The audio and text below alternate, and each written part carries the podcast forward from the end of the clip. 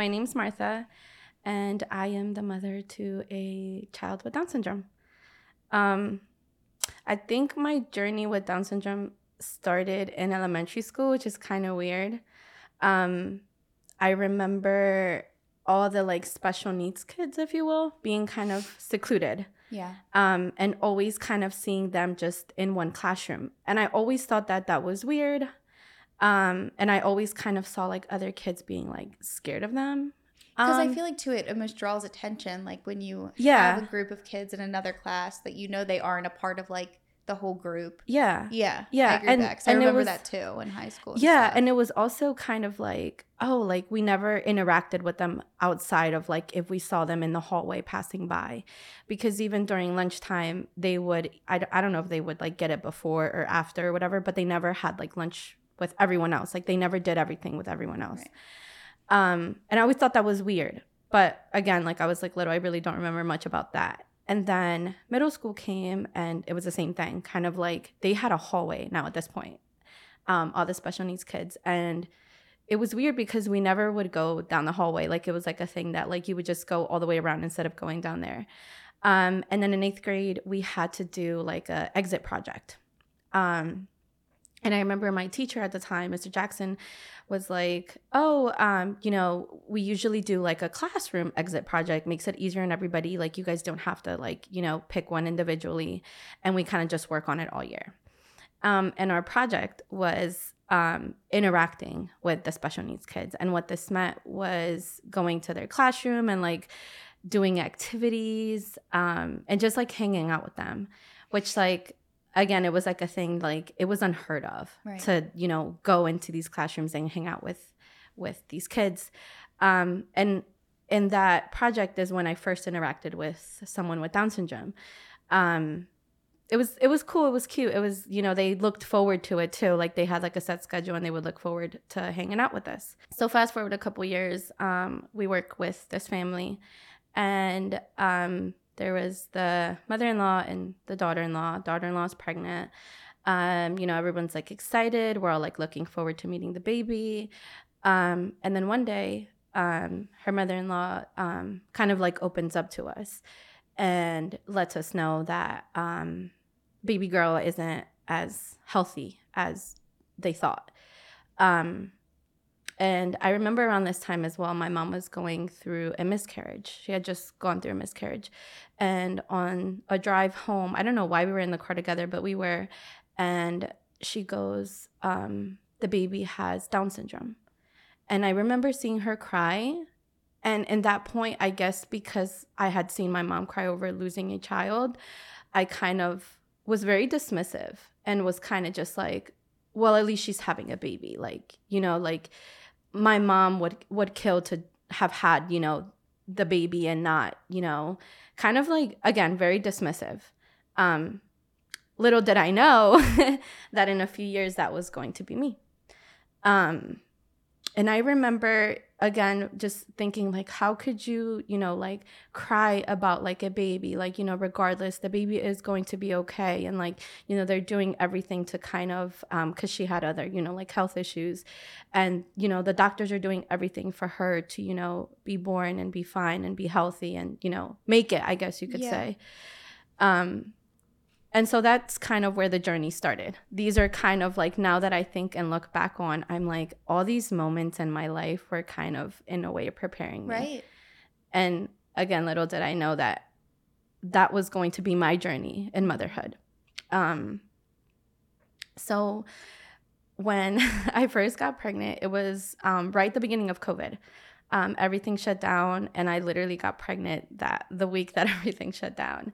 Um, fast forward two months, and I finally realized that I'm pregnant because I didn't find out. We didn't find out until I was about almost two months. Um, and so, you know, like it was very nerve wracking, very like nervous because I'm like, I don't think I'm like ready. Like it's a little human. Like it sounds all cute and stuff until you're like actually like, oh, like shit, I'm pregnant, right, you exactly. know? I don't think anyone's ever. I mean, some people are probably ready, but I don't think most people are actually ever like, I am ready Oh, for this and I'm fully prepared. Yeah. No, no. Cause I even remember thinking like, oh, oh, like, you know, cute babies, like cute outfits, baby fever. But then once I saw pregnant on the pregnancy test, I was like, no, no, no. Yeah. like, no. mind. Yeah. yeah, like this is scary. Like I can't do this. Um, so whatever, you know, like appointments were backed up. I ended up not going to my ultrasound appointment until I was probably like almost three months. Um, so I go to my ultrasound appointment and they offer what is called the NIPT test. Okay. And that's just like a genetic testing that they offer to everyone. Um, I think what also kind of made it hard for me with my appointments was because it was like during COVID, I was going by myself. So I, it's not like I could take my mom and be like, hey mom, like, do I take this test? Or like, hey mom, like, what do I say to this? And how early on do they offer that test? Is that like right away or do you have to wait until a certain I think right away. Okay. I think the only reason why I got it until I did was, you know, because because I've heard from other moms too, Okay. um, that you know they got that test offered, and they also I think get that test offered because of. I think they also get that test offered because um, you can find out like the baby's gender Okay. early with the blood Mhm. test. Um, so whatever, I said yeah to the test, um, thinking nothing of it. You know, I'm like, I'm healthy. You know, like my boyfriend's healthy. Like it's fine. They also during that ultrasound, they did like a measurement that they do with like from like the top of or the bottom of their head to like the bottom of their neck, and like I think like that's like the first indicator. Um, and that was that came out fine. The nurse was like oh like you know that measurement came out fine. Like you should be good to go. But like you know if you want to find out the gender like you could also do that. I'm like okay. And they were like oh it also like if the baby were to have spina bifida then we would be also able to tell. I'm like okay cool. I'm just saying yes. Mhm. like i hear okay do you want this test? I'm like yes just yeah, you let me know now. yeah like yeah. Um and it was more because just again it's like my first pregnancy. I you know like i want everything to be okay but never again in my mind did i think anything of it And how long what did you get pregnant after hearing about your family friend that got oh it was years Okay, so it was a pretty big gap. yeah Okay. yeah it was like six years and mind you in this time um, I don't want to say I was a part of that uh, little girl's life, but I would, you know, see her mom post Mhm. on Facebook and like um, kind of have them, like, I would see them go through like some health issues, but always kind of seeing them like pull through and just, you know, like be like fighters, I guess you could say, and, Yeah. and, and celebrate her. And I always thought that was like the coolest thing. Um, so whatever, I get that test done, and I want to say like about a week or so later, I'm out. Um, I took my mom to the grocery store, um, and when she's hopping back in the car, um, I get a call, and it says, you know, like the hospital that I was going to. I pick up. I'm like, oh, like hey, and they're like, oh, we want to speak to Martha. I'm like, oh, this is she, and she goes, um, oh, I have your test results. And I say, okay, but don't tell me like what gender I'm having. And she's probably like, girl, like, you Yeah. have bigger things to worry about. Um, and she just goes, um, your son probably has Down syndrome. And I just remember screaming. Um, I remember like completely losing my shit. And my mom kind of just sitting there, um, like, what's wrong? Like, what's going on? What happened? And I, I really, I just remember screaming. I remember crying really loudly and just not being able to even tell my mom what was going on. Um, and so when she says that, I'm like, what do you mean? Like, no. And she goes, yeah, so when do you want to terminate? And when I heard those words, like, that was even like another kind of like slap in the face in the moment. And I just, I just hang up on her. And my mom's like, again, next to me, just still freaking out because she's like, what's going on? Like, is everything okay? Like, are you okay? Like, what's wrong with the baby? And I just like, I'm like, mom, like, he has Down syndrome. Um, and her too, she kind of like now starts freaking out. So we're both freaking out at this. And I'm just like crying. Um, gather myself after a few minutes and I drive home. And at home was um, my son's other grandma too. And she sees me come home crying. And so she's like, What happened? Like, what's wrong? What what happened with the baby? Um, and I'm like, Oh, they told me that he probably has Down syndrome. Well, at this point I know that it was a he, but you know, I was like, the baby probably has Down syndrome. And she kind of just stares at me and kind of like tears start to, you know, um, fill her face. And I remember kind of in that moment also f- having it feel like a blur because after that, I don't remember like much of the day. Um, I do remember that I called my boyfriend and he was at work at the time. Um, and being, you know, like freaking out a little bit. And he was like, What happened? What's wrong? Like, do you need me to come home? Like, what's going on? And I'm like, They just called me and they said that um, um, the baby probably has Down syndrome. And again, I don't even remember how the conversation went. I just remember him kind of being like, No, like, that's not true. Like, they probably just have to tell you that. Like, um, kind of just kind of like he was trying to remain like I guess like strong for me and not really trying to show his emotions, which is kind of like later on in our parenting journey something that came up a lot. Um so yeah, that day it it just felt like a blur. Um and then after that what we started kind of doing was like avoiding the conversation of that. Um we are very much into like energy and like um um what do we call it? like words of affirmation and just like affirmations and you know things like that. And so what we started doing is writing an affirmation every morning saying like you know like our baby's healthy. Our baby's healthy. Our baby's healthy. Like he's fine. He's fine. He doesn't have down syndrome. Not necessarily in those words but kind of like kind of um forcing ourselves to Yeah. kind of Like putting positivity out Yes. there to hope for that. Yeah. yes I understand. Yes. Um, and so that also was um, something that now looking back on probably wasn't like the best thing to do. Well, I think that why you probably did that and the issues around that is that they call you and they tell you this Mhm. without any other information. oh yeah. Without any steps of like, okay, here are your options. Here are some things that could help. Here's information. And you didn't have that. Like they basically said, here's what's happening and when do you want to terminate? Like they Mhm. didn't they and by saying that, they're basically telling you it's too wrong to even go forward. Mhm. So it makes it you know what I mean? Yeah. Like it's just Yeah.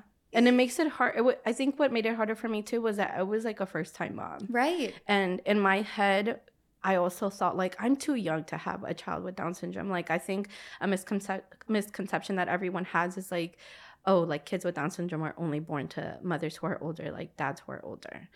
Um, so in my mind, it just did not make sense. Mm-hmm. And I was like, no, like no one in our family has Down syndrome. Like there's no way. So there was nobody like on either side genetically. No. Okay, wow. No, no. Um, and so um, we're, you know, kind of in a way praying it away because then also like my my parents, um, my mom especially is a little bit more religious.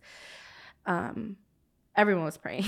everyone was just like praying and like saying like no, like you know, like you guys are healthy, and that's all we would hear from our like immediate friends that we kind of like told um the like I guess like the diagnosis to.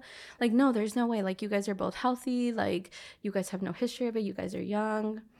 Um, and so kind of that was what like my pregnancy was like. I was trying to avoid it and if I would think about it, I would just cry.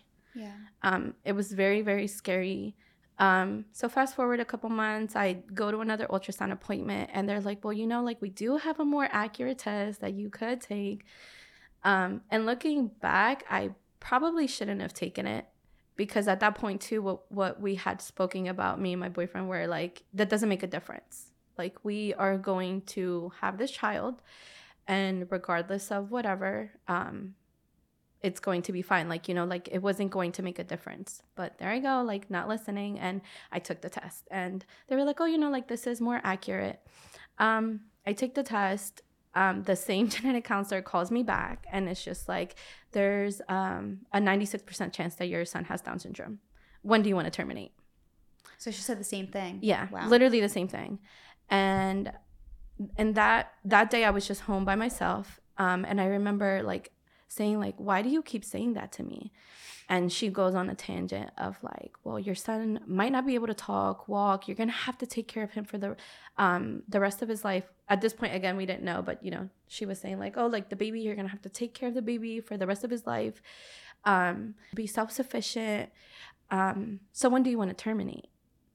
And in that point, I was kind of just like, I was like over it. I'm like hearing all these things. And again, it's like making me freak out because as a mom, when you hear like, you know, like your son or your daughter is never going to be able to do these things, it like, it sucks. Like it's you don't, yeah. Yeah. yeah, Like you don't, it's like a, a part of like parenthood, not just motherhood, like, but a part of parenthood that nobody really talks about. And so um, I hang up the phone again, and I'm just like, I'm I'm not answering a call from her ever again. It's fine. Like, there's still no way in my mind. Even though I heard that 96%, I was like, no, that's not. No, that's not true. Um, I'm just gonna avoid it. I'm just gonna ignore it. I'm just gonna pray, and there's no way that God would do this to me. Still, kind of seeing it as a punishment because there was also a point where I would say like, you know, like what did I do? Like what could I have done in my life to have this happen to me? Um now fast forward, I like also realized how wrong that was of me to think like, you know, that having a child with Down syndrome was like a punishment. Um, but again, hearing all these like negative things and not really hearing like, oh, you know, like this is like a support group that you could talk to, or like this is a mom that you could connect with kind of had those thoughts in my mind. And not just mine too like my boyfriend's like my whole family for a bit was like on edge. So i get the results from that test back but and everyone knew that i had taken that test again. So everyone's asking me like did you get the results back? I'm like yeah emmy's um are uh, the baby's fine. Cool. My mom at that point so you didn't tell them that they no, said okay. No. At that point i was kind of like keeping it to myself. It was just me and my boyfriend that like knew what was going on fully. I was kind of just like the baby's fine. Um, and when everyone heard the baby's fine, everyone's like, okay, like, like he doesn't have Down syndrome, like he's he's fine. Um, so throughout my pregnancy, again, I would go through days where I had this like thought in my head, like she said, ninety six percent, ninety six percent, and I would cry. I I cried a lot during my pregnancy, um, and I felt like too because of the diagnosis and like the way that it was presented to me, I didn't really get to enjoy it as much as I should have, which I had like the best pregnancy. Like he was such like he was the best like baby in my tummy tummy because he had me feeling the prettiest I've ever felt. Aww.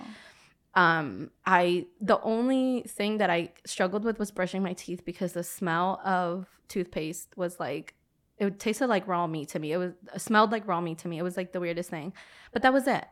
I felt pretty like I, you know, was active, like I was still, you know, doing my everyday things. Like I see some women that are like, oh, I had the roughest pregnancy. Like I felt so bad. Like I just wouldn't be able to do these things. And I'm like, oh, like this is so good. Like I can be pregnant like 10 more times if this mm-hmm. is what it's like, you know? Um, so fast forward to um around Christmas time because he is like a holiday baby. Um, the 20, his due date was the 26th. And so around the 25th, 26th of December, I kind of stop feeling him move as much. And so I'm a little worried, but I, you know, look it up and I read and I'm like, oh, okay, like I, I think it's like normal because he is getting bigger. He's running out of room. Okay, cool. Like it's fine. But then um, on the 26th, like around nighttime, he was a very, very active baby. And so I completely like stop feeling him move. I'm like going up the steps. I'm like drinking something cold, like all the things that they tell you to do. And he's just not moving as much. And that night I was barely able to sleep because I just wanted, I kept wanting to do things to make him move. So come the 27th, I call my, um, my OBGYN and I'm like, hey, like my son's just like, my baby's just not moving as much and she goes okay like do you want to do these these and this? And i would do you want to do um this and this and this? I'm like okay. She's like if that doesn't work like um call me back. And i hung up the phone and my boyfriend goes it's like you don't want to wait do you? And i'm like no. I'm like i already i already tried all those things. Like he he moves a lot babe. Like like this is not it's not normal. Like you know i know his due date was yesterday. Like let's just go make sure that everything's okay. So we drive to the hospital. We don't even take our our bags. Like we don't take anything. We're just like vibing. Yeah. We're like we're going to go see that the baby's okay and that's fine and you know, he's going to come when he's when he comes. So we drive to the hospital and they immediately take me in and they strap me up until like to I guess like see the heart rate and stuff. Um and they pull out the ultrasound machine and for a second my heart kind of stopped cuz I was like what if there's no heartbeat? Because my mom also um, had gone through something like that where you know she um, had um, her entire pregnancy and then by the time she got to deliver she had a uh, stillbirth and so that was like also another um, very scary thought and I we hear the heartbeat and we're kind of like, oh, thank God. Um, so we hear the heartbeat and they're like, okay, like, you know, kind of like they bring the midwife in. Um, and the midwife goes, like, we're gonna have to induce you. And I'm like freaking out because also during my pregnancy, I had this um, thought of like, I want to do everything naturally. Originally, I wanted to have him like at home in like a pool. Mm-hmm. um, um, that didn't work out. So I, I wanted everything to kind of happen naturally. I wanted my contractions to come on their own. I wanted everything to just happen on its own. So when she tells me that, I kind of start freaking out again. And my boyfriend goes like, "Oh, well, you know, like we wanted to do something naturally and, you know, and she goes, "If you were like my daughter or my sister, I would not let you leave this hospital because if you leave this hospital and like something happens to the baby, you know, like I wouldn't want to have that like on you know, like you would have to sign some papers and so when she said that I was like, oh shit, like And did they tell you why? Yeah, so okay. his his heart rate was um dropping way low. Like okay. I think it was going from like the 150s to like 60 80. And is that why you weren't feeling him as much? Mm-hmm. Okay, mm-hmm. got it. Yeah, so I guess at that time too they had realized like it wasn't like he had the umbilical cord wrapped around him. It was just his heart rate was dropping. And so I go, okay, like she's like, you know, we can just induce you like um, we can have it move um, as naturally as possible. So I'm like, okay, like let's do it. And in this moment, I'm like, oh shit, like I'm gonna have this baby, and all the thoughts kind of start coming back, like, like am I like ready? Like I'm scared. like what if it hurts? Like what if it hurts? You know? Yeah. Um, like am I prepared? That like my birth classes prepare me for this? Like am I gonna be able to do it without an epidural? So whatever, we go into the room. They induce me at 10:45 um, and at this point, like we had written a birth plan. Um, because that was one thing I was very adamant about. Like I want I want everything to kind of go as naturally as possible. And I kind of want things to go like my way because this is my birth. Um, like my birth, my labor and delivery. And my nurse comes in and, you know, he's like the best and he goes oh like you know you're gonna be here for days mama and i'm like no like i i i hope like i have the baby like before you leave and he goes no like you're a first time mom like you're probably gonna be here for three days i'm like three days like that's scary you know and so um they induce me and i kind of start feeling kind of just like cramps, like super mild. I'm just like, I'm chilling. They bring me like chicken tenders. I'm like eating, I'm vibing. Um, we're like, we're gonna be here for three days because at this point they had told me, you know, like it does take a while. I was like zero centimeters dilated, um, and then out of nowhere they just come, the contractions just come, and literally my boyfriend was like the best partner at helping me with all of it, like all through it. Because if you look at pictures of me, like during my labor and delivery, I just look like I'm sleeping and it was all because he was like supporting me. I was kind of like putting into plan like all my like um my labor stuff from my labor and delivery class. And so everything's going great. And so then out of nowhere i feel like i have to use the bathroom. And throughout my whole pregnancy his um my boyfriend's mom would tell me like once you feel like you have to go number two like it's gonna be time. And i felt that but in my mind it never like it never it i was just like i need to go to the bathroom that um i that doesn't happen i you know hop back into bed uh, after trying to go to the bathroom and then i feel like i pee myself I'm like, babe, all embarrassed. Like, I'm babe. Like, can you call the nurse? Like, I think they need to like change my bed. I think I like peed. He's like, okay. He calls the nurse. The nurse comes in and he like is looking at me. And I'm like, I'm like, Joe, I have to use the bathroom. He's like, I have to call the midwife. Give me one second. He like runs out. Literally two seconds later the midwife and like a bunch of nurses come in. Because at this point i don't even think that they were ready for me to give birth right. because you know they're like oh she's she's gonna be here a couple days. Um so i go um then the midwife checks me and she's like you're nine and a half centimeters mom. Like it's almost time to push. So and was then, that your water breaking? Yeah. Okay. Yeah yeah my water like broke on its own and she goes it's time it's it's gonna be almost time to push but like you can't push yet. And at this point my body was just doing it. Like i had literally no control over it. It was like the weirdest thing.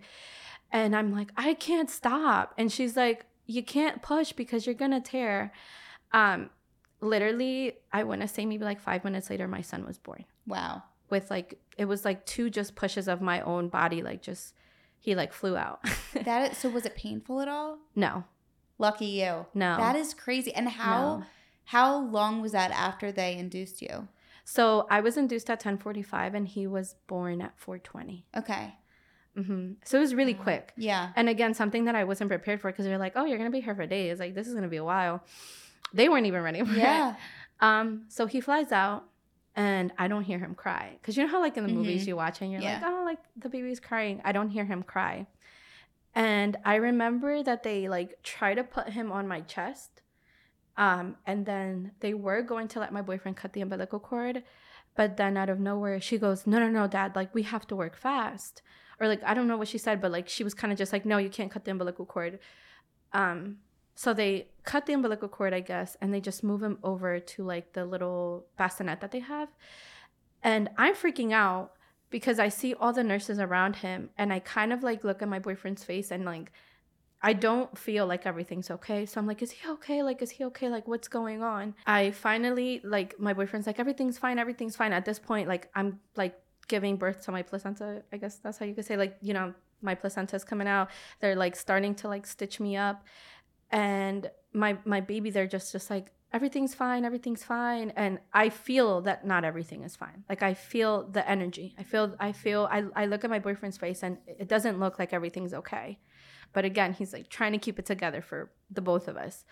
Um, so this is all also a blur. They finally like put my son to like my face, and I'm like, oh my god, like that is my baby. Like that is our baby. Like I have a baby.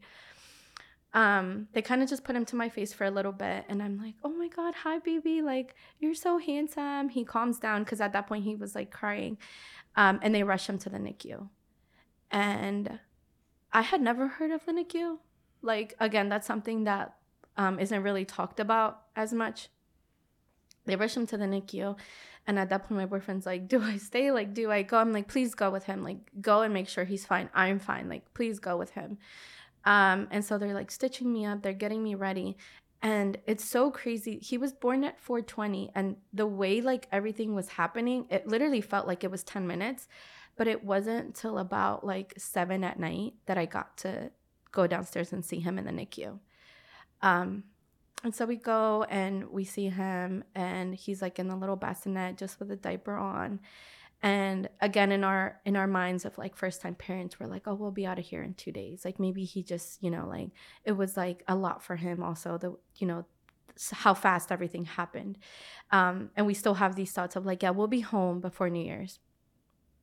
The nurse is like, no.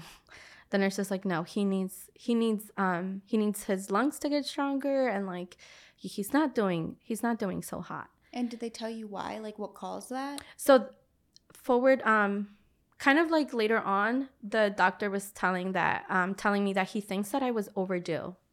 Okay. hmm Um he thinks that I was more than 40 weeks at the time. Um and so my placenta was no longer nurturing him like Got it. like okay. it should have. hmm Like it had nothing to do with like the Down syndrome. It's Okay. crazy because he he literally was not in the NICU because of his Down syndrome. He was in the NICU because of his lungs. Got it. Um, and that I guess that also explains like the the heart um Mm. the heart rate dropping, um, and like not being able to breathe on his own. Um, so the NICU, we were in the NICU for a month. Wow. Yeah, yeah. Wow. it went from me thinking like oh i'll be home for new year's um and i think in this entire journey that's been one of the hardest things for me because seeing your baby just like attached to like all these like breathing machines and like hearing constantly like oh like he's not doing fine and um there was like a machine that he was attached to that would monitor his heart rate and i would constantly hear that going off because if it if it dipped too low, you know, like the nurses could, you know, step in and kind of help him out. And I would constantly hear it go off. Um, even till this day, when I hear like any kind of beeping sound like that, like it kind of like triggers me a little bit. Um, And you were sleeping there and staying there the whole month Yeah. also? Okay. I stayed there the whole month. Um, the hospital that I gave birth in, um, thankfully had this program called like nesting. And so if your baby was in a NICU, they allowed you to stay for free. okay. they allowed you to stay in like one of the um not the laboring rooms but like the one that you go after as long as they didn't need a room you could stay and so I stayed there for a month. And because of COVID, after I technically was um, like discharged, my boyfriend could no longer stay. So he was like going home and coming back, back every forth, day. Yeah. Mm-hmm. And again, because of COVID, nobody else was really allowed to come. It was just him and me basically in the hospital. Um, and that was probably like the most traumatic month of my life. Um, it was very, very hard. Like I cried every single day, all day, all day. Um, and it was harder too when I would see like parents um, go home with like their babies and I would just stare out into the window and like watch parents leave all day. Um, and then seeing my boyfriend leave too at the end of the night or like whenever he had to like go home or work was very hard for me too. And everyone, he would always tell me like, you can come home, like he's going to be fine. I'd be like, no, I'm not leaving this hospital without him. Like I, I can't do that to him. And so in my mind, I was just like, it felt eternal. Like that month literally felt eternal. Um, some days he was fine, some days he wasn't. And at that point, too, um, the doctors had confirmed, you know, he does have a lot of markers um, of Down syndrome. Um, we do need to do the genetic testing to fully medically confirm, but you're like at that point, you know, your son has Down syndrome. And it was funny because at that time, Down syndrome took like a backseat it was more like I was worried about like is he going to be okay? Right. Like let's get him out of here. Mm-hmm. Like I just I wanted him home. Like I wanted him out of there. But then I also knew that like it was better for him to stay there as long as you know he had to. Um. So finally, um, we get to leave um the NICU, and when we when we come home, that's when um another like very dark time um starts. So we come home and for the first month, I guess, of his life too. Like he was in the NICU. So when we come home, like family comes over, they get him like a cake to celebrate his one month and everything. We were like so extra now that I think of it, getting him a cake. Um, but yeah, everyone's like excited. And now it's kind of when it starts to set in, like you have a child with Down syndrome. Um, and at the beginning, I didn't really realize that I was going through postpartum too. Because when I was in the hospital, they like would ask me questions like, and I would answer them, and they'd be like, "Okay, no, like you, you don't have postpartum." Um, and it's so crazy to think that they would just be like, "Oh no, you don't." Mm-hmm. Like this girl who just gave birth to a child with Down syndrome, who has nobody to connect with. Because at that point, I felt so alone. Like it sounds crazy, but I genuinely felt like I was the only person in this world with a child with Down syndrome. Like I felt I like I was the only mom in this world that was going through what I was going through. Even though I was surrounded by other moms in the NICU, it felt very like lonely. Um, so for the first couple months, I would just lock myself in the room, in our bedroom. That's all I would do.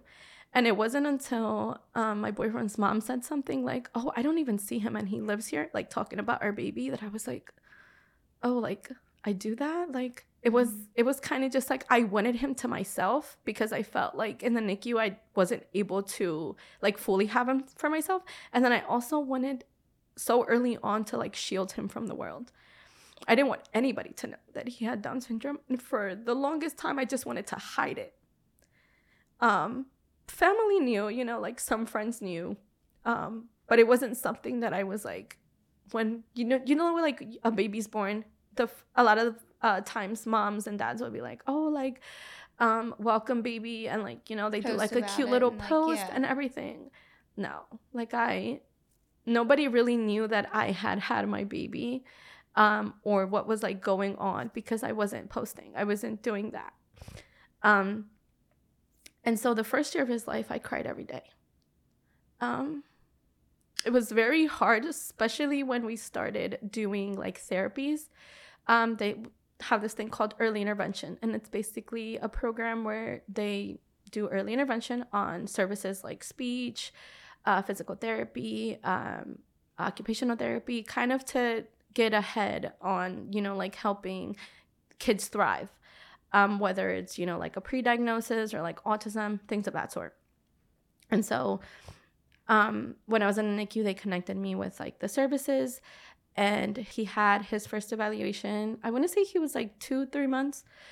Um, and obviously, when they're like babies, like they don't do much. whether they have Down syndrome or not. They kind of just like lay there. And so his first evaluation, they go, oh, you know, like he's not really that behind. And in my head, I'm still thinking, then he doesn't have Down syndrome. Like there's no way he has Down syndrome and he isn't behind. Like no. Um, and so they, you know, they do the first evaluation. They, you know, he starts getting services. Um, and then we finally, after that, go to the Down syndrome clinic um, in Delaware. And so we go there for his first appointment, and that's basically where they were telling us, like, oh, you know, like all his specialist appointments, if you like it, you know, they, they can be here. Because at that point, he still needed to get his like lungs checked, his heart checked for, you know, all the everything that he kind of like went through at birth and like his first month. Um, and then in that appointment too, they were telling us we're going to be able to tell you like the results of the um, genetic testing. And in my mind, I still had like a little bit of hope, like I don't think he has Down syndrome. Because then another thing too that um, came apparent was like, oh, he doesn't look like he has Down syndrome. Um, again, fast forward now, I'm like, oh, that's not the nicest thing to say to someone, you know. But in that time and point, I just I kind of wanted to remain as hopeful as possible and to kind of just say like, no, there's no way because he doesn't look like he he does you know he doesn't he doesn't um he's not struggling with like these things. Um, and so we go to that appointment. Um, and one thing that I didn't know beforehand is that there's three different types of Down syndrome. So there's uh, trisomy 21, um, there's translocation Down syndrome, which is what my son has, um, and then there's mosaic. And so trisomy 21, it's just, um, I guess you could say like the normal. Um, it's the most um, common one. Um, and then translocation is basically when two of the chromosomes are attached, and then there's like the single one and that's why there's three and that can either happen just randomly or it could happen that the mom or the dad kind of carry those two chromosomes together and so when they combine um, every child that they have will have down syndrome wow mm-hmm. so if you had more children it's is it like guaranteed that every single one so n- not necessarily okay um only because um I haven't gotten genetic testing done Got and it. neither has my boyfriend. Okay. We've been avoiding it for yeah. three years. Um and so again, it can happen randomly or it can okay. happen because of that. And then the three different types, sorry to interrupt you. No, you're fine. Does it vary like with um I guess how it affects the children? Or is it all the same? It's just like different types of how they mm-hmm. actually got the Down syndrome. Yeah, it's okay. just different kinds. I don't want to say like it's very different because okay. I also don't like I I you know, know like, like, your experience. Yeah. Okay. Yeah. Got it. And so um, mosaic is when only some of the cells have the third chromosome. Okay. Um, and so we hear translocation, and that honestly at that point too, that was another thing that I was like just hoping to not hear, because I had also done my research and I said, you know, like one of the parents can carry, I guess you could call it the gene. Mm-hmm. Um, and so we hear that, and there you go, like another, right. you know, like something else added to yeah. my already like uh, already everything struggling. what you've yeah. gone through. Yeah, yeah, everything was just piling on, um, and so when I hear that, it was like very scary, and it's still very scary now. Um, but again, we've just been avoiding the genetic testing. Right. And when you're ready, or you feel like you're ready mm-hmm. to face that, then you will. But it, you had a lot happen, so like it makes sense to give yourself a break. Yeah. Um, and so it doesn't really make it. Uh, it won't i mean it will make a difference because honestly even though i love my son to death i don't think i could do that again like going through a diagnosis going through um like hospital stay because my son is also very very healthy um, he doesn't have um, any heart issues, which is um, a thing that a lot of kids with Down syndrome do have. Um, he's just a very healthy kid. And so, because of that, I'm like, what if we have another child with Down syndrome and that child isn't as healthy? Right. That's what scares me. It's not really the Down syndrome. It's more what is what comes with it. Right. And it not being as easy as it has been with yeah. Emmy. Um so we get the diagnosis, he starts going to um specialists and this is another thing too that is like hard because there's way more appointments. Where at the beginning, right? There was way more hospital um, appointments and, and specialists and like, is his heart okay? Can he hear okay? Can he see okay? And that's like another thing that I'm not seeing um, other moms do. They're just, you know, like posting their kids in cute outfits and stuff. And I think at this point too, I haven't even like I guess you could say, announced him, um, announced that he had Down syndrome, it wasn't until we got um, his newborn pictures. We we got like family pictures taken. Um, and they came out so good and i was like how do i like not post these like they're so beautiful like he looks like like a little angel baby like so i posted um and i remember the caption is just like um, down syndrome wasn't a journey we planned but we sure do love our tour guide um, and so that's was the first time that i kind of let the world know Right. um, and in that point in time i was still very like i still felt very alone I was gonna say it's still fresh. Yes, Yeah. I had nobody to connect with. Even though I had like a family friend that I could have spoken to about months prior and like kind of prepared, I because I was ignoring the issue, I didn't want to tell anybody else. Because I was ignoring the issue, I was just like, no, like that's not going to be us. So why would I, you know, waste her time and my time talking to her?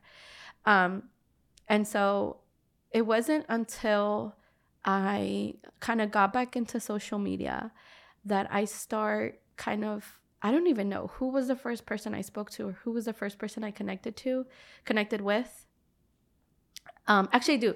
So I finally found um, a friend, and it kind of um, happened because our kids were like rep babies, so they repped for little like uh, baby boutiques and stuff.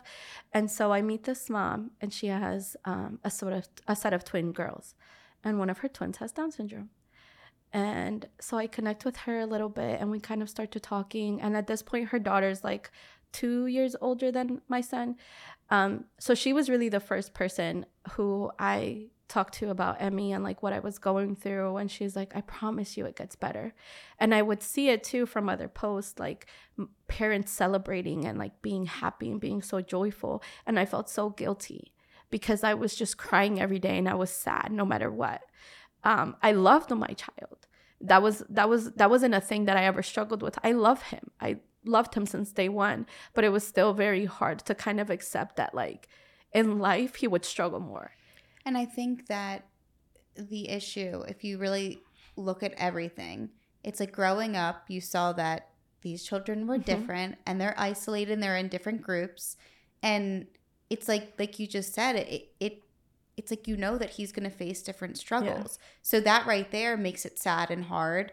And on top of it, when the nurse or, or whoever called and said, Oh, when do you want to terminate? It's like all of these mm-hmm. things are adding up of people just throwing to you that this is just nothing but negative which is why i think it's hard to celebrate something because it makes it just seem so sad Yeah. when like there was nobody in your journey that kind of said like it's going to be okay or here's what you Mhm. can do and it might be a little bit more challenging but your baby's still healthy and there's still many things to celebrate Yeah. but you kind of had to learn that on your own yeah, for sure. which is tough for sure. And our family was super supportive. yeah Like I remember uh, my boyfriend's cousin when we first when he first told him like, you know, like oh like he might have down syndrome. He's like, "So what?" hmm um i had you know people like my dad my dad is very like positive and like who cares he was like so like Mhm. what does that mean like what does that change but because it wasn't coming from someone that was going through it and i still i firmly believe that nobody really understands like a special needs mom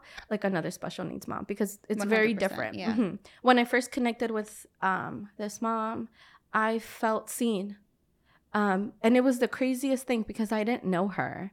Like, you know, she lives in like Arizona and I live in Jersey. And, you know, the only thing that at this point um, I thought we had in common was just our kids rap. And then I come to find out that he, she has a daughter with Down syndrome.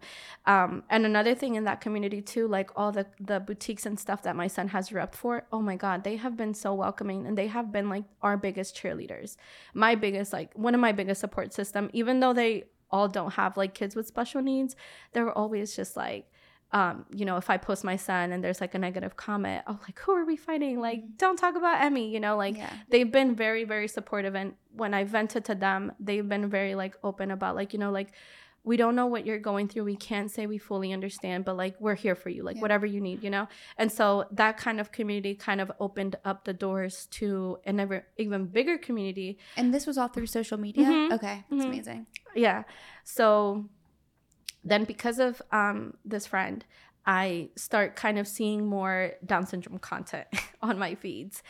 And I come across a hashtag and it's um, the lucky few. And so I'm like, oh my God, like that's so cool. And I, at it, I'm still struggling, but because I'm seeing these kinds of things on social media, it's it's helping. Yeah. I don't want to say it was easier More because comforting. Yes, mm-hmm. yes. And how long was this in? He, Emmy was probably already like five, six. Okay. Yeah, and so I run into this hashtag, um, and I, you know, I start to see all this content on it, um, and it was um created and it started with um, the Avis family, and they're a very well known family in the Down syndrome com- community. Um, Heather was the one that kind of like came up with it, I guess you could say, the Lucky Few, and she also came up with like it was it's like three arrows, um, and it's like the representation of um, the three chromosomes the extra chromosome, you know, the three chromosomes. Um, and so in this community, I find even more comfort because I start seeing um, moms. I I start listening to her podcast, and her podcast too at the beginning was very rough for me to listen to because I would constantly hear like them being excited or them celebrating, and I still wasn't at that point in my journey. So again, that was also another time too that I felt alone because I was like, why can't I just celebrate my child? Like, why can't I feel the same way that they do? Why am I still crying? Like, um, why is this still so hard? And when that was also going on, I also was having some troubles with like my boyfriend because I felt like, why am I the only one crying? Why, like, why are you just so positive about everything? Um, and it wasn't until later on that he was like, you know, like, I cried too, but like, he felt like he needed to stay strong for the both of us. And so that even too, like, I was like, damn, like, here I am like thinking that he's not crying. Here I am thinking that he doesn't feel the same way when, you know, like he's probably struggling with it more, but can't even show it because, you know, like I can't even let him do that. Um, and so again, just finding this community helped a ton more. I start connecting with like moms. I start, you know, seeing this like amazing content of like um, people with Down syndrome, like doing these amazing things.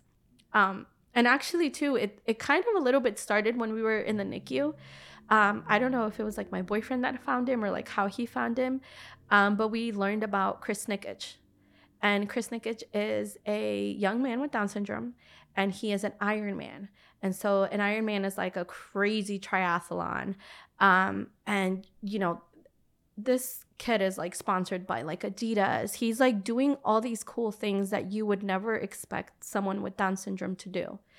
And that was also very comforting because I also was just like, oh, like my son can do it. Like, you know, he can do all these things that, you know, his typical peers are going to do.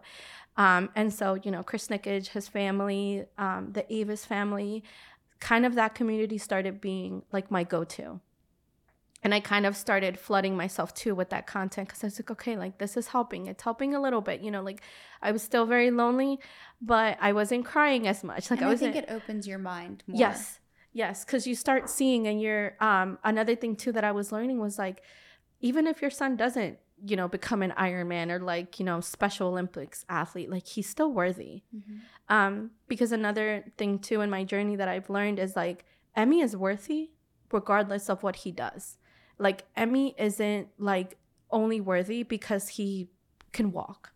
Emmy isn't only worthy because, you know, he can do these things that his typical peers can do. He's worthy because he's him, because he's Emmy. Um, and so that's another thing too that I've learned and um, we've learned as a family, you know, like um, even if Emmy never, you know, becomes like a famous soccer player, like he's still going to be like the shit. Like, yeah. you know, like he's still going to be amazing and he's still thriving regardless of everything. Um, and that's another th- a, a thing too that I've I felt like I've been fighting for other people to see his worth since before he was even born. And it all started with a genetic counselor and me kind of being like, I'm not terminating him. Like, what do you mean? Um, and that's a, a thing too that a lot of parents of of kids, not just with Down syndrome, but of just um, any kind of like syndrome or any kind of like um, diagnosis deal with. Um, you know, something like spina bifida too. Like I've connected with parents and they're like, yeah, like, you know, we were kind of just told to like terminate the pregnancy. And so throughout this journey, I've I've connected with so many parents and have been able to you know be a part of like really cool projects. Um, a couple years ago we did a storytelling tour with the um, lucky few foundation. And we you know got to travel to north jersey and you know take pictures and meet other families like us and just tell the story of emmy.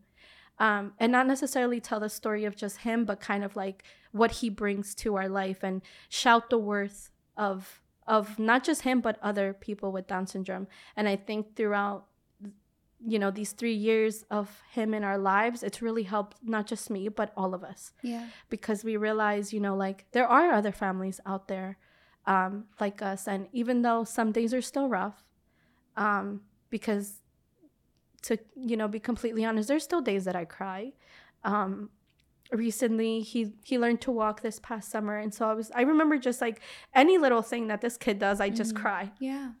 He learned to walk and i was like yeah like in her face like that genetic counselor did not know like look at my baby like you know walk. Um he's feeding himself. He eats like a grown man and i'm like she said like he was never going to be able to you know eat on his own.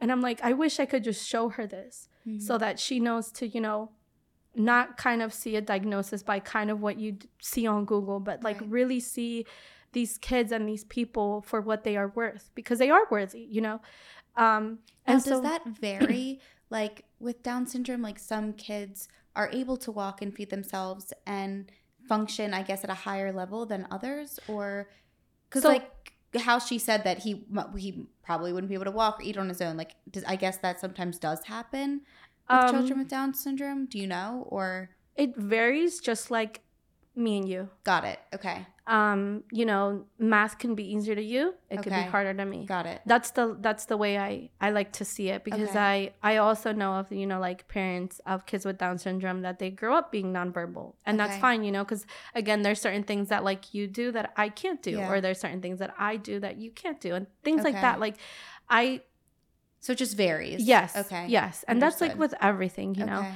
um you know some kids learn to walk quicker some Right. kids learn to talk quicker um it just like it varies It's just like crazy to me though that they would just kind of throw that out there of like, Mhm. oh well, he probably won't be able to do these things Mhm. when there is such a huge chance that they can. oh yeah oh which yeah is just wild. yeah especially nowadays too a lot of states have really good programs when it comes to you know like speech therapy therapy physical therapy I just feel like it just bothers me because I just feel like if you're going to be in a medical position and give that diagnosis to someone, the answer shouldn't be automatically when do you want Oh, to yeah. terminate. And also, like I said mentioned before, there should be automatically before you even give birth resources and Yes. understanding and just to kind of prepare you and give you that open mindset prior to even giving birth. So you're Yeah. already preparing and having a better grasp and understanding around Yeah. everything. Because I feel like if you had that,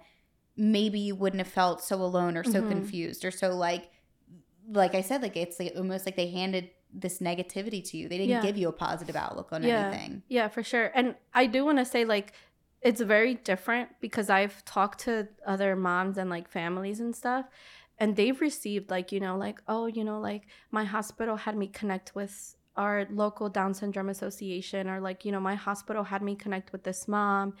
Um like there's a ton of like So resources some do, out there. Yeah, yeah. Um but I've also talked to moms who same story, you know, it. Yeah. they you know hear this like pre um diagnosis and th- that's all they hear like you know like when do you want to terminate? Yeah. or they kind of like get pushed. And that's also a reason why i think down syndrome is so rare. Like one in six kids are born with down syndrome. I don't necessarily think it's because um it's just like that rare. I think it's more because these women these families get pushed to terminate Terminate, these okay. pregnancies. Um like i believe iceland too like they're eradicating down syndrome.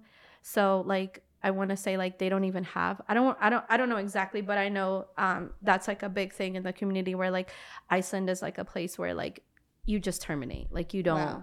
yeah. Um in a lot of countries actually that's what they'll do. Or if they do have these kids with down syndrome and they find out at birth they just give them up for adoption or you know which again everyone's like journey is different. And i as a mom like i understand you know there's certain things that like you might say like yeah i just i can't do it i can't handle it. Um but i think too because of society and the way that um people are viewed people with down syndrome are viewed yeah. how it's perceived they're not seen as worthy enough. They're not seen as just like enough human being to you know to matter. Um which sucks because then this is also like a journey that i feel like it's just starting for us. Yeah. our son is only three. Um and i have also come to the realization that one day emmy isn't going to be the cute little kid with down syndrome. One day he's going to be an adult and he's going to be an adult that people might look down on you know because you know he might talk funny. He might not look like them. Um and actually in in these past three years i haven't really encountered much of that i would say but i have heard comments like oh well at least he doesn't look like he has down syndrome. And i do want people to know that that's not that's not a compliment. No. um because whether he looks like he has down syndrome or not like when you're saying those kinds of things it's you're like you're kind of like like i don't know how to explain it but you're kind of just like saying like well if he doesn't look like it it's fine. It's, like, because he backhanded, yeah, yeah like he he'll pass as like a normal person you know um i hear things of like um comments like that and and things like he- we took him to a class like i took him to like a little gym class so he can kind of get accustomed to like being around other kids. And this little boy goes um i mean we were like doing high fives and my son goes to give this um, kid a high five and he goes i don't want to give him a high five because he looks funny. Um and again as a mom too i've come to realize that kids are kids you know? Kids kind of just do what they see at home And their kids can be harsh. Yes, yes. Kids can be harsh, but in that in that moment, I won't lie, and I I was so mad Oh, at the I'm little kid. I was so upset. But then when I got in my car and I realized, you know, he's just a kid. Um, maybe at home he's not taught to be accepting, or maybe at home, Right. you know, he hears like mean things, or so he thinks that that's okay. You know, he's just a little Mhm. kid. Um, and so those are are are things that in life, you know, I know um, I'm going to have to deal with. And like as his parents, we know that we're going to have to, you know, work through other Yeah. things.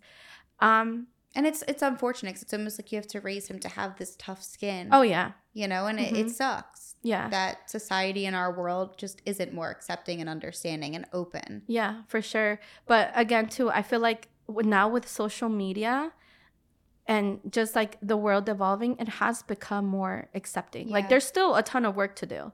Um, With so many things. with so many yeah with everything acceptance of everything. Um but it definitely has helped like i've connected with a lot of not connected but i've like follow a lot of people um on social media that have like accounts with like their sibling. And i'm like oh my god like this is so cool because there's so many people on there that will cheer on for like cheer them on and and be so supportive. Like you know there is a world out there of people that might not know emmy but that will support him one day or that will like if they see him on the street they won't look at him weird. Yeah. you know they won't baby talk him when he's an adult. They'll see him as you know another person because that's just what he is. Um and so just seeing that kind of content and you know connecting with that community really has helped me a ton like our family a ton Mhm. because I'm always like showing his grandmas too. Um, I think our moms had like um a rough time with it too, and that was a thing when I was going through it. I kind of just saw my side of it. I was like, I'm the only one going through this, and like nobody understands. But I also didn't realize that you know my family was too.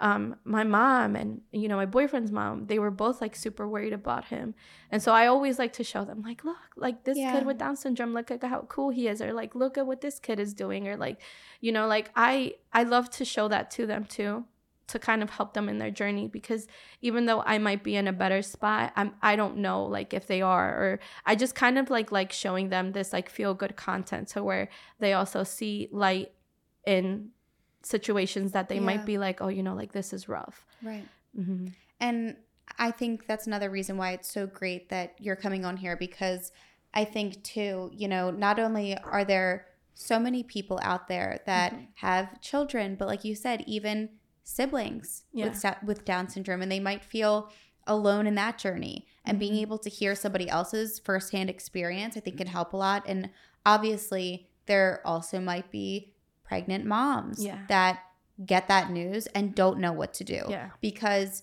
if you aren't educated and you're like I said, you're hearing from a medical per, like provider, person to kind of just it might be best to terminate what like you might not know anything else and Yeah. you might just trust the professional and do that. So Yeah. I think that you coming on here sheds a completely different light of well, here's what happens if you don't. You know Mhm. what I mean? Or here's what can happen and here's my journey. And I think that that's really important to have because it it serves as like you coming on here serves as a whole nother form of support because it, it it's going to help a lot of people it can help them in their decision making making it can help them in their open-mindedness about everything like this and i think Mhm. that's really important um and just to help people not feel alone or confused or it, it breaks one of the most important things of this show that i always say is i think it breaks a lot of stigmas around Yeah. things which is really important because and and even growing up I, I think it's really interesting that you kind of went back and mentioned about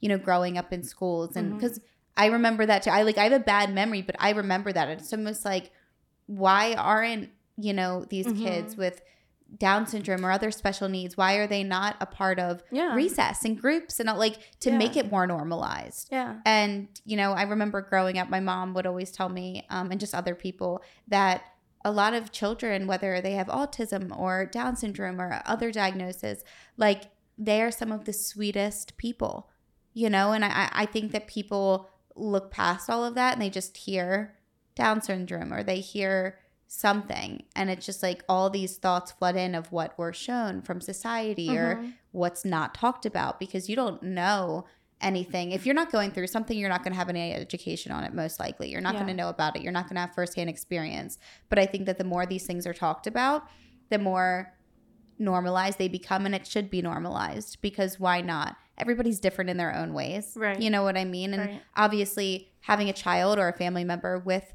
Down syndrome, I mean, yeah, it's, it's going to be more challenging. You're going to face more obstacles. But like you said, it doesn't make them any less worthy No. you know it, it doesn't change that at all and i think that more people should understand that and have clarity on that because it is really important Yeah. And I think too with like Emmy, like he is just he he brought so much like light into everyone, Mhm. like into our entire family. Like just seeing like my little niece interact with him. Like she's absolutely his favorite person ever. Aw. and like seeing kind of her um interact with him and and you know like our nieces and nephew kind of like learn inclusion through him just because again that's something that you don't really get taught in school yeah um because you know most of the time those kids are segregated and like you know they might need a little bit more help with like writing their Right, name or like you're learning to do certain things but like why why still can't they just be included into everything else and like i guess you could call it the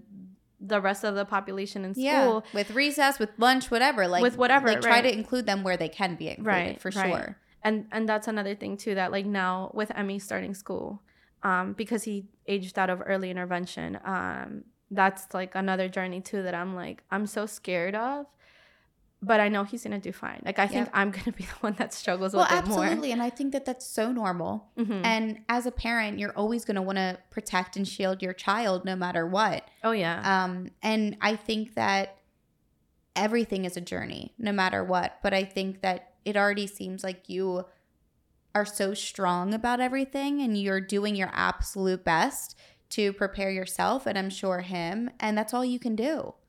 you know? That's literally all you can do. yeah, Like you're doing the best you can. yeah. And I think by speaking about this, you're not only doing it for, you know, your child, but for so many other families as well. Like you're you're like this voice to try to open up a whole new, you know, a whole new community. Like you are a voice of that community. Yeah. And I think that that's so important and special.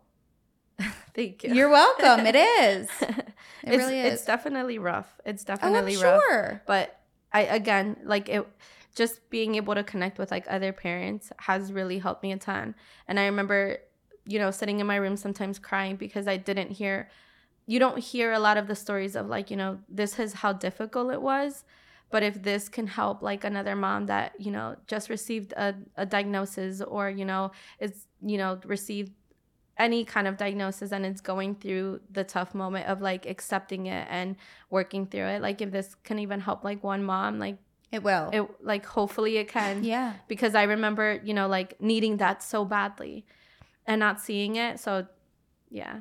No, I, I think it's incredible. And I think that obviously the way that you describe your experience and journey, like it's so like I felt like it was so positive and, and great because I feel like you really you shared your dark moments, which everybody has those, Mhm. you know, and then you share the positive, which it comes with anything in life and it's so important, but your son is so lucky to have you, really, and I think you did such an incredible job at sharing everything and I think it takes I always tell people it takes a lot of strength and courage to come Mhm. on here and and obviously like you said you still cry about it, like Yeah. which is normal. Yeah. But it takes a lot of vulnerability and strength to come on here and share like this is what I was told, this is how I felt, like literally every step through the way and it, it, you're you're incredible. You you couldn't have done a better job, seriously. You did Thank incredible. You. Thank you for You're awesome me. and you're so strong. Seriously. Great Thank job. you. Of course.